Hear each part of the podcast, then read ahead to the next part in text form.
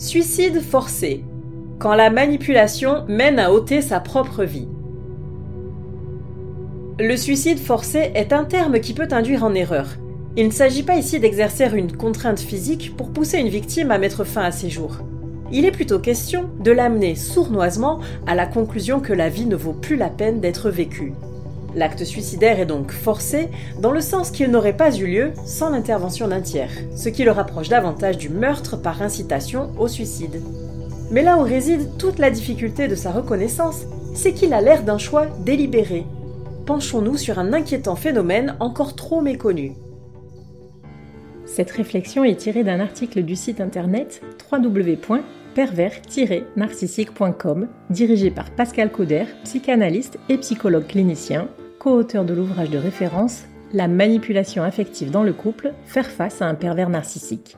Depuis plus de 30 ans, Pascal Couder et son équipe de thérapeutes spécialistes des questions autour de la manipulation sentimentale prennent en charge les victimes de PN francophones partout dans le monde grâce à la vidéoconsultation.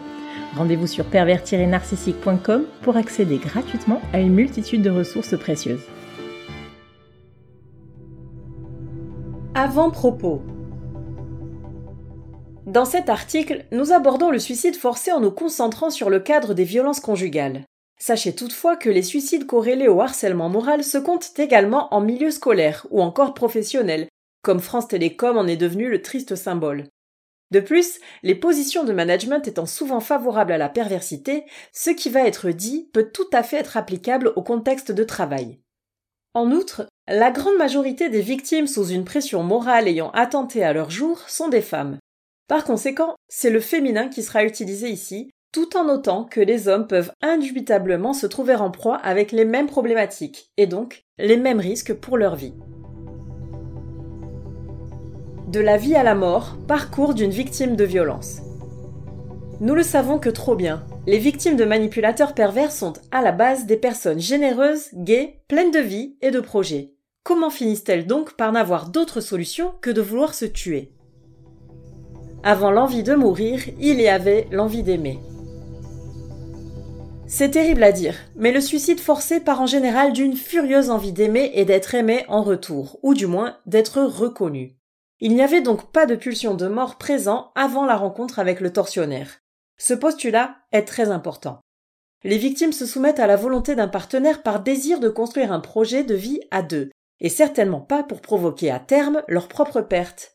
Le problème, c'est que leur chemin croise celui d'un malade mental, d'un être machiavélique qui se délecte de la descente aux enfers qu'il leur réserve, sans avoir l'air d'en être l'instigateur. À l'origine de la destruction de l'instinct de survie, il y a donc l'emprise psychologique. Elle est instaurée par un manipulateur sadique sur le lit d'une dépendance affective souvent latente chez sa proie. Cette codépendance est le résultat ô combien courant de la faille narcissique vécue dans la petite enfance. Nous parlons de façon récurrente de ces thèmes dès qu'il s'agit de comprendre pourquoi un pervers narcissique a choisi telle personne et non une autre. Nous vous invitons donc à consulter nos autres contenus, écrits, audio ou vidéo, en accès libre et gratuit, pour bien saisir les tenants et les aboutissants d'une telle dynamique relationnelle. Pourquoi en finir avec la vie plutôt qu'en finir avec la relation toxique? Tout d'abord, mentionnons que les suicides forcés interviennent majoritairement dans le cadre de la séparation du couple dysfonctionnel. Il ne s'agit donc pas simplement de couper les ponts avec l'agresseur pour sauver sa peau, mais bien de comprendre le cheminement mental d'une personne ayant été abusée psychologiquement sur de longues périodes. La mise en place de la soumission psychologique est toujours savamment orchestrée. En bon prédateur, le MPN procède prudemment il pose les jalons de son piège en toute discrétion, et ne le referme que lorsqu'il est certain de son infaillibilité. On peut simplifier son mode opératoire en trois grandes phases. 1.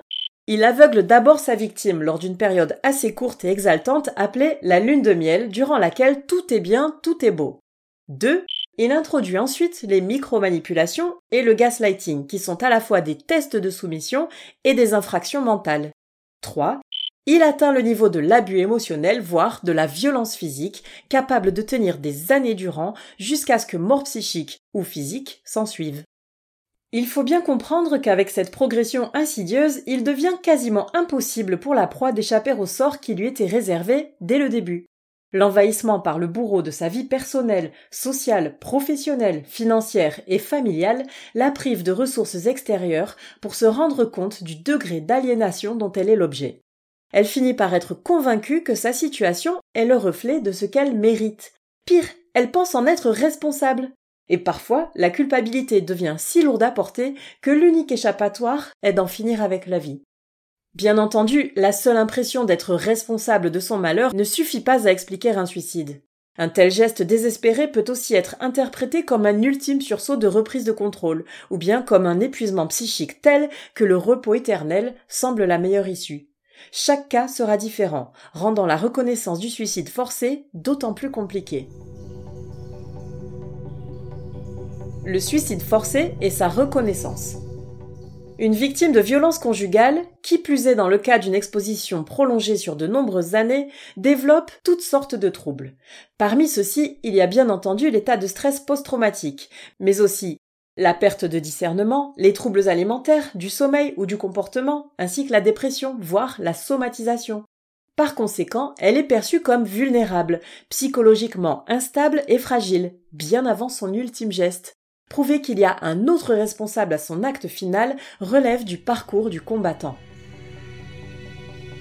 L'impression d'abandon. Le coup de grâce qui tente à précipiter l'acte suicidaire vient d'ailleurs souvent de l'impression d'être abandonné à son sort par les amis, la famille ou la société. Il suffit parfois qu'en tentant d'alerter sur sa situation, la victime se heurte à l'incrédulité de l'entourage, du corps médical ou encore des instances judiciaires, police, juge, etc., et elle pourra s'effondrer pour de bon. Soulignons à ce sujet la mauvaise compréhension de la tentative de suicide dans un tel contexte.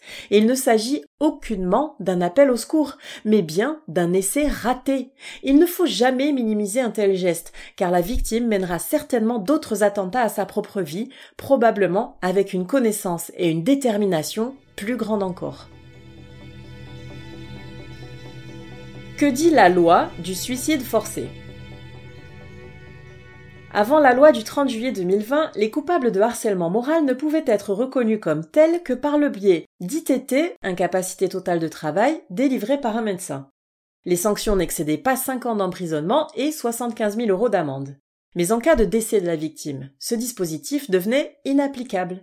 Cela déniait non seulement le statut de victime à la personne décédée, ce qui occasionnait une grande souffrance pour ses proches, mais surtout le statut de coupable à son agresseur. Le suicide forcé n'avait pas d'existence au vu du droit. Depuis, l'article 222-33-2-1 du Code pénal stipule que, je cite, les peines sont portées à 10 ans d'emprisonnement et à 150 000 euros d'amende lorsque le harcèlement a conduit la victime à se suicider ou à tenter de se suicider. Fin de citation. Il s'agit là d'une avancée majeure dans la reconnaissance des violences morales qui fait de la France la pionnière en Europe. Dans la pratique, il reste encore beaucoup à faire pour lutter contre ce fléau qui toucherait plus de 200 Françaises par an. Cela passe par une meilleure sensibilisation du public, par une prise en charge des victimes plus adaptée et par la mise à disposition de plus grands moyens d'investigation. En cas de suicide ou de mort douteuse, une autopsie psychologique, c'est-à-dire une enquête post-mortem approfondie sur le parcours psychologique de la défunte, devrait être systématique. Cela permettrait de mettre en évidence les éventuels liens de causalité entre les abus émotionnels et le décès. Le suicide forcé ou le meurtre par incitation au suicide est une réalité qui n'est plus ignorée par la loi. Toutefois, l'application de celle-ci est difficile et la prévention reste le meilleur moyen de combattre le phénomène. Plus que jamais, il faut être attentif au danger de l'isolement, car c'est par ce biais que les plus grandes tragédies se nouent. Si vous connaissez quelqu'un ou pensez vous trouver vous-même en situation d'enfermement mental, faites votre maximum pour maintenir des liens de contact. N'hésitez pas à vous tourner vers les professionnels en cas de besoin. Le 3114 est le numéro national de prévention du suicide et le 3919 est celui des violences conjugales. Tous deux sont gratuits et accessibles 24 heures sur 24, 7 jours sur 7.